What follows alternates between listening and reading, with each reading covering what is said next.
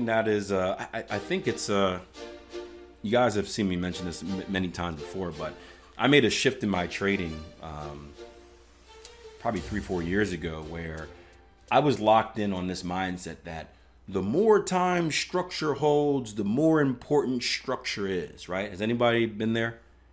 We've got eight tests of structure. That means it's super powerful. Um, and I, don't, I, guess that's the way the internet teaches it. I'm not sure why. I, why I was. I am not sure if, if I learned that through Jason Stapleton or or or you know random videos on the internet. Um, but I used to think that way for the longest time. And, and this is the, the cool part about being adaptive as, as a trader. As you learn, you have to be honest with yourself. You you have to be stubborn as a trader. Stubborn enough to kind of ignore what other people say, but also open enough to make changes. It's you know, you guys know I, I coach uh, I coach track and field, and um, you know we have a, a pretty a pretty successful program, and I get asked all the time from coaches, you know, what are you doing? Like, can I can I sit down with you and, and, and pick your mind over the summer because you're doing a great job and I want to replicate that? And I'm like, hell no. I'm just kidding, just kidding. I'm like, yeah, sure. You know, there's no secret in it. Um, but it's it's I think a lot of coaches they don't get the most out of their athletes because they're stuck in a single way of thinking. Right? You have to do it this way, right? There, there, are there are there are proven ways that work in the market. There are proven ways that work in training. In fact, we talked about this a few days ago with with uh, with lifting, right? If you want to get stronger, right, lift heavy stuff. If you want to get more explosive, move heavy stuff faster, right? I think we can all agree on that. But we also know that everyone's body adapts differently. And, and um, I forgot who it was. It might have been Mitch was talking about, hey, like I, I swell up real quick, right? If I do low reps with heavy weight.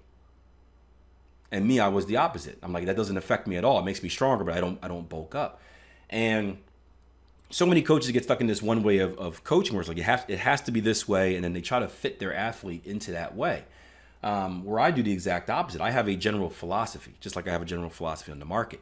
I have a general philosophy on how to get faster, how to build speed, how to build power, how to build explosiveness. Right? It's no secret. It, there's a, a, a wrong and a right way to do it. But within that realm, you've got to kind of try things out and, and, and fit things to work with the athlete. And sometimes you're going to try stuff that that has worked with a million athletes before, and you'll get this one athlete, and it just it doesn't affect them the right way.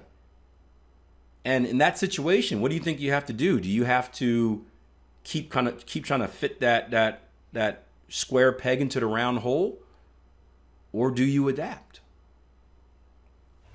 You have to adapt. You have to be open and say, okay, well, this is my way of doing it, but maybe it's not working. Let me try something different. And it's the same way in, in, in trading, where it's like you, you think something for so long, you, you have these beliefs, and most of your beliefs come from from what? Yeah, growth first fixed mindset. You're right. Yeah, most of your beliefs come from from where? Where? Where, where do most of your trading beliefs come from?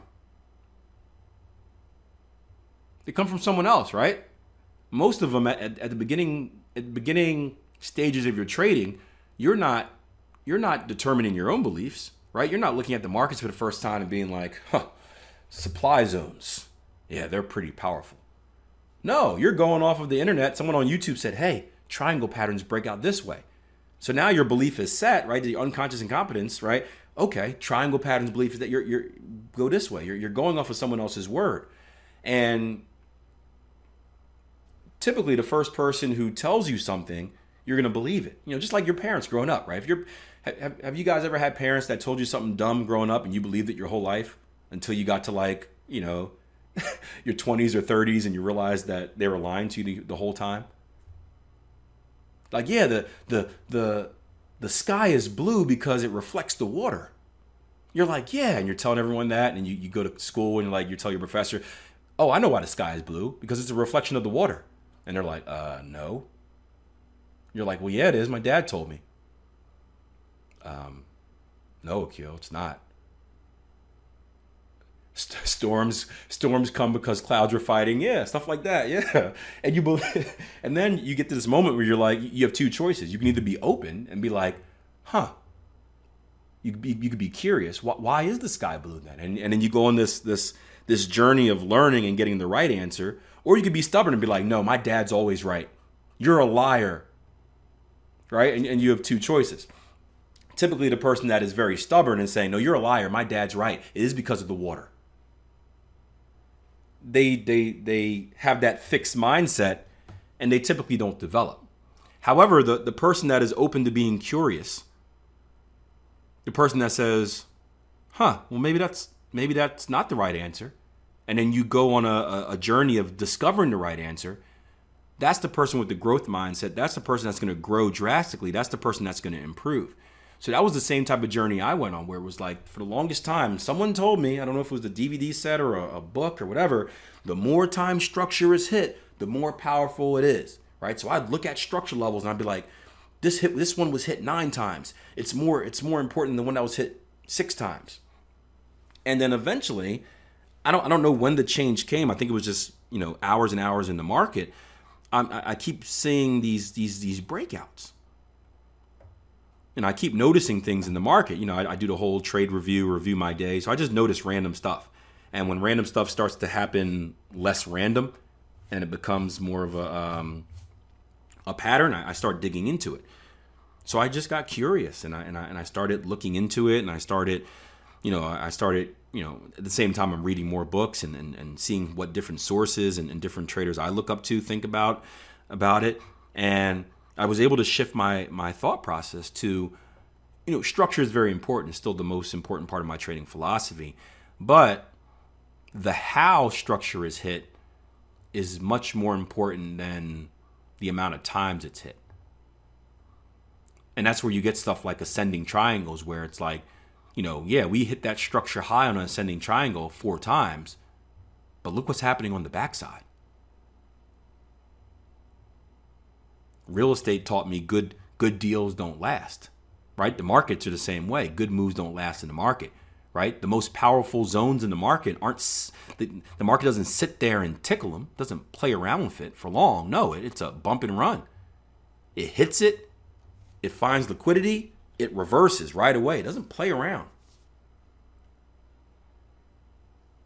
So that whole journey, that whole journey came from just being open, being allowing myself to be curious. And I I recommend you guys do the same thing.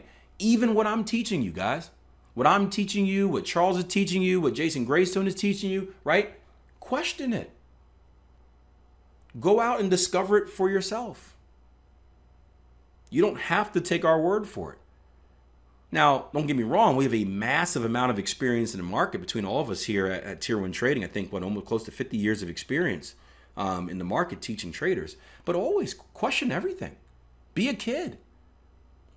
I love the stage that my kid is at right now because he questions everything. I, oh, I hate it. I hate it. I'm gonna lie. I hate it. It's annoying, but I know it's I know it's growth.